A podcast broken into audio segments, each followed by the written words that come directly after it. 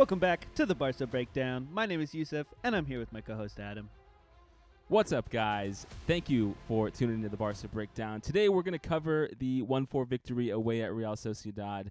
Now that we've had a few days to kind of let things digest, I think overall our focus this season is to do, you know, a, a post match reaction video always, and then a few days later to kind of give some thought and consideration to what, you know, Xavi was going for or how people performed, uh, look at some film, rather than the transfer rumor news that can be just so, like, rumor filled and not really, like, have a lot of substance to it.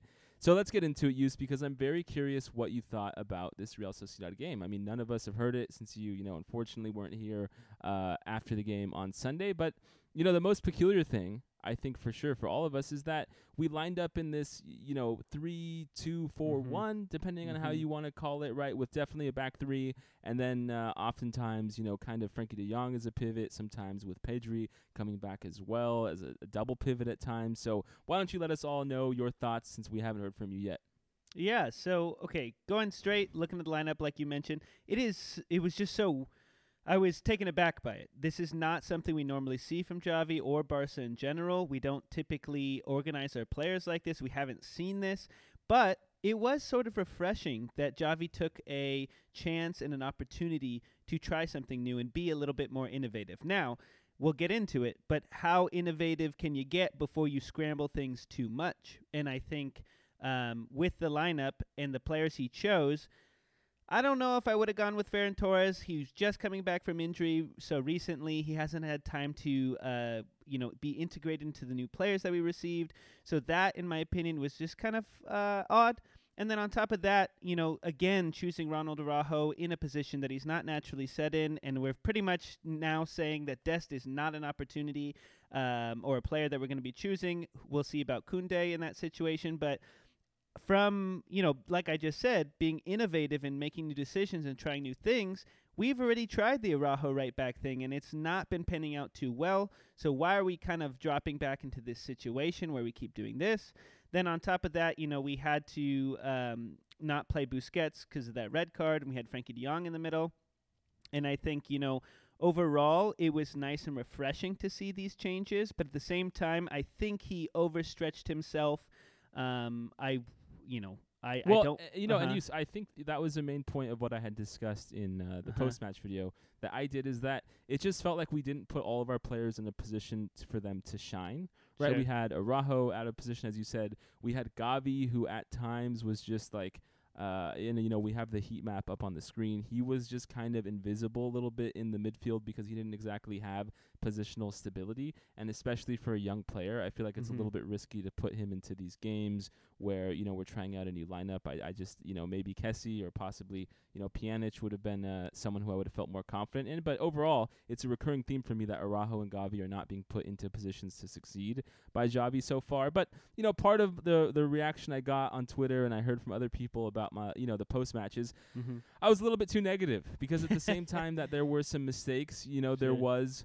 Ter Stegen looking wonderful. There was Uh-huh. Pedri who had an awesome game. You know, Lewandowski had that those two wonderful goals. Dembele, even though you know positionally, uh, the where he was is kind of a right wing back, he was a little bit too far from Araujo to create any threat. And on defense, he was so far back that he wasn't really able to spring forward and you know use his speed to his advantage. He had a wonderful goal, and uh, with how many times we've been criti- critical of Dembele last season for not scoring enough, he scored a big goal today. Mhm. Right? Uh, it takes you kind of back to you mean on uh, l- a Sunday? year uh, yeah, on Sunday. It kind of takes you back to last spring with him scoring against Sevilla. I think Uh-huh. in two matches in like five days, if you guys remember that Copa del Rey La Liga double. And so there were some very positive things, but let's get into the lineup use Mm-hmm. because it was it was very confusing, and I, I I a little bit understand where Xavi was coming from because if you look at the Rayo game.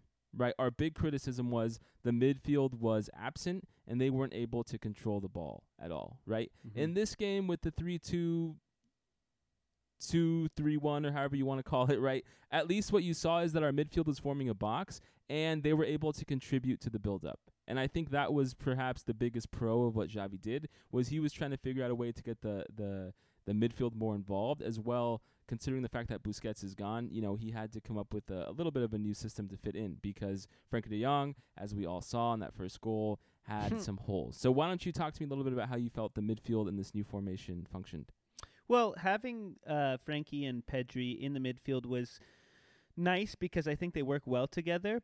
However, I think uh, we there since we had mainly Pedri and Frankie in the midfield, and then we had Gavi a lot of times moving forward. It let it allowed them to have a lot more space to operate in, and that also with Gavi's ability to free move a little more freely, I think he was able to um, draw defenders away from that midfield position and create some open space uh, for the other midfielders, right? And as Dembele as well was able to do something similar, but I did like this this uh, fluidity to the midfield. It allowed a lot more open play. I saw a few times where. Uh, Gavi would drop back and be with Pedri, and Frankie was able to make a run on the right side, or vice versa, with Gavi doing the same thing, or even Pedri. It was very fluid and it added a very offensive, um, dangerous uh, style of play to this game.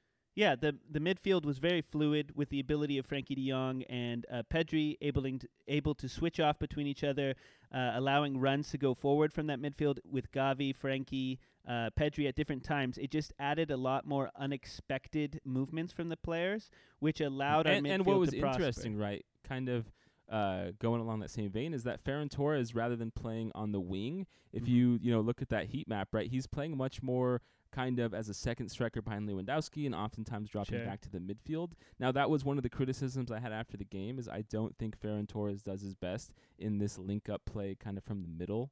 I think he, when we saw him at his best last season, it was a lot of him coming from the wing, especially because, you know, for years we haven't had like tried and true wingers, especially since Neymar left. And finally we have Torres, Rafinha, and Dembele. And so it was very interesting how we were kind of forming this little midfield box. Um, and you know that that is a positive that Xavi had innovated, right? And I think Sure. uh, w- you know, as much as I am critical of how things went, what I probably didn't say enough on the the video after the game is that he did get it right with his subs, right? Putting on Fati, putting on Rafinha immediately made a huge impact. And we saw Real Sociedad, a team who had become a little bit tired and weren't able to press as much when we kind of, you know, put all of our best players right in front of them, they kind of panicked, right? I don't think they were quick to understand how much space might have been left behind. And then that let Rafinha, Dembele, Fati, of course, Lewandowski kind of run riot and then really take the game to another level. Well, uh, you know that's a good thing to consider. Is wha- we need to dis- or Xavi needs to figure out how he can make the first and second half just as effective as each other. Right in the first half, I know we're trying to figure out the other team. You know, uh, see how they're playing and adjust to certain situations. But at the same time, we played with a squad that didn't seem to have anything happen, and he didn't make subtle adjustments as the game went on. At one point, you know, was still uh, 1-1 at the 60th minute of the game, and he just injected all of these, you know, very strong, fast players who have uh, or are a threat on the pitch, and then we were able to make something happen. But what happens, you know, in situations where even if we put those player on, those players on, there's not that much time left, and we're not able to make something happen. And you know, I could see this kind of happening in the Champions League, where we become really stagnant. And even when we inject these players, a, a better team has a much better defense and is able to Mhm. adjust to that situation. So And you're speaking about a good point, which is uh, that we want to be a team that wins structurally and as a team, not because we have, you know, Robert Lewandowski, Ansu Sure. Fati, and Ousmane Dembele and Pedri, right? Like we want to get away from the the period where we had Messi basically saving games out of nowhere, Suarez Yeah. sometimes, and we want to go to a team that is well rounded and that can compete, right? Because you think about Liverpool, you think about Man City. I mean, right? You just turn on a Man City game, whether it's KDB or it's Haaland now, or it's Gundogan, Oh, or it's yeah. Bernardo Silva. Like, right? They just they have, like, or it was Mane or Firmino or Salah or Jota or whoever, or you know, uh, Thiago on Liverpool. Like, there's there's always a stable of different players who can take over the game and make it push them over the edge and and we just want to make sure that we're not a, a team where just like one star kind of changes the game at any given time um, but let's talk about some more things you noticed, Yus, because one thing that I remember you uh, mentioning was Araujo and his natural inclination to be inside and how you didn't think the back three suited him. Yeah, so his position, even on the right wing, he doesn't really connect with uh, Dembele in the first place. But at the same time, if uh, he doesn't have those two center backs, you know, slotting in in the middle, there's too much space when it was the back three with him. And so he's just seemed to naturally drift inwards um, to cover that space, but a lot of times just overcompensating and ending up too far down the pitch. And I think we saw that. Um, in the first goal, or maybe a no, no, no. It was a, pen, a potential attack down the right side with Isak, and basically uh, Rajo ends up just shifting all the way to the right side of the pitch with Christensen and Garcia. So now you have all three center backs on that far left, and then you have Dembele having and Gavi having to cover two men bolting down the left side of the pitch. And at this time is Araujo supposed to be covering the right third of the pitch, but he has no eyes on what's going on in this situation. And unfortunately, I think he just has this natural inclination to move, you know, inward to, you know, cover and assist the the person on the ball. But I think we're overcommitting these defenders and not trusting our other players, and Araujo especially included, because he's just not naturally um, sitting on the right side. He doesn't. That's just. It's against his uh, nature.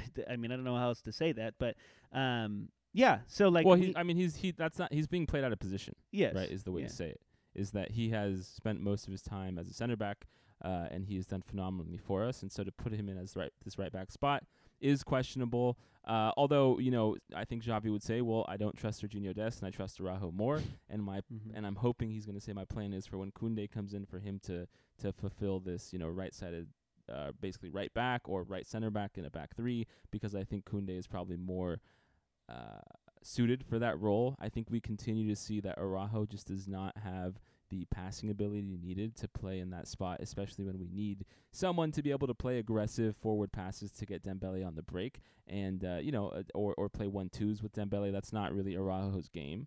Uh, but it kind of goes back to my earlier point, which is that positionally, the issue with this lineup and uh, having basically no right back, but then having Dembele and Balde at times play as wing backs is that it really just oftentimes made Dembele have to get the ball too far back in the pitch or in a position where people are covering him. Whereas when he's playing up front as a right winger purely, he has and you know he has a right back behind him for defense. He has much more of an ability to, to dart forward and to run one on one at defenders and to get the ball into threatening spots. And in that first half, you really saw Dembele be neutered because he had to consider a lot more defensive responsibilities and he was receiving the ball I think in like a suboptimal spot. So regardless of Araujo's passing abilities, it's also a you know tactical situation that has put Dembele in a, a suboptimal spot. Yeah, I definitely agree with that. Dembele is a player that we need him to, you know, have open space and create a threat on the offensive side of the pitch. Um, and you know, to highlight some of the important things that I saw in this game was we had a lot of shots inside the box, and I think a lot of times Dembele can definitely add to that situation. But Lewandowski has had a great um, knack for getting inside the box. Of course, he does because that's what he did on Bayern Munich. But he's also able to get in front of players.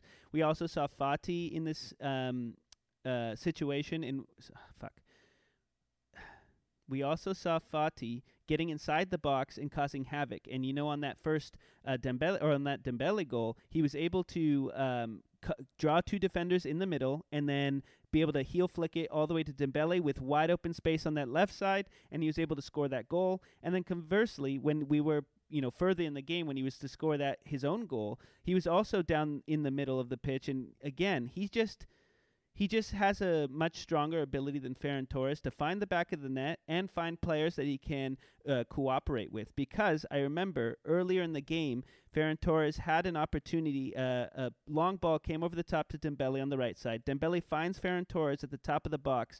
He's surrounded by three men, and he takes a shot from at the top of the box, and I don't understand why. Because he has Lewandowski on the far left, wide open, and Balde also on the left, wide open. And I think this goes back to um, one of the points I had mentioned earlier is trusting our teammates and positional awareness. And so he should know, or at least pick his head up enough to know that these players on the left side. But instead, he takes it upon himself, takes a low opportunity shot, too many defenders in front of him, and I think.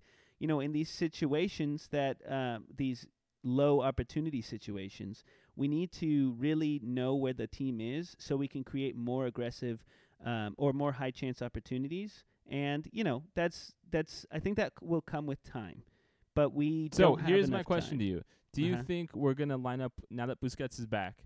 Hopefully, we're gonna see Pedri and Frankie in the starting lineup. Do you think we're Mhm. gonna go back to a back four uh, this coming weekend, or do you imagine that we're gonna go to a um, back three again? And we do have the game against Man City, you know, to figure this out a little bit. But what are your thoughts about how Xavi lines up next? He's got to pick a back four. Uh, that was too chaotic in the first 60 minutes. Araujo was dropping out of place too often, and I think with two center backs and Araujo on the right side, it um, forces him to stay to that right side.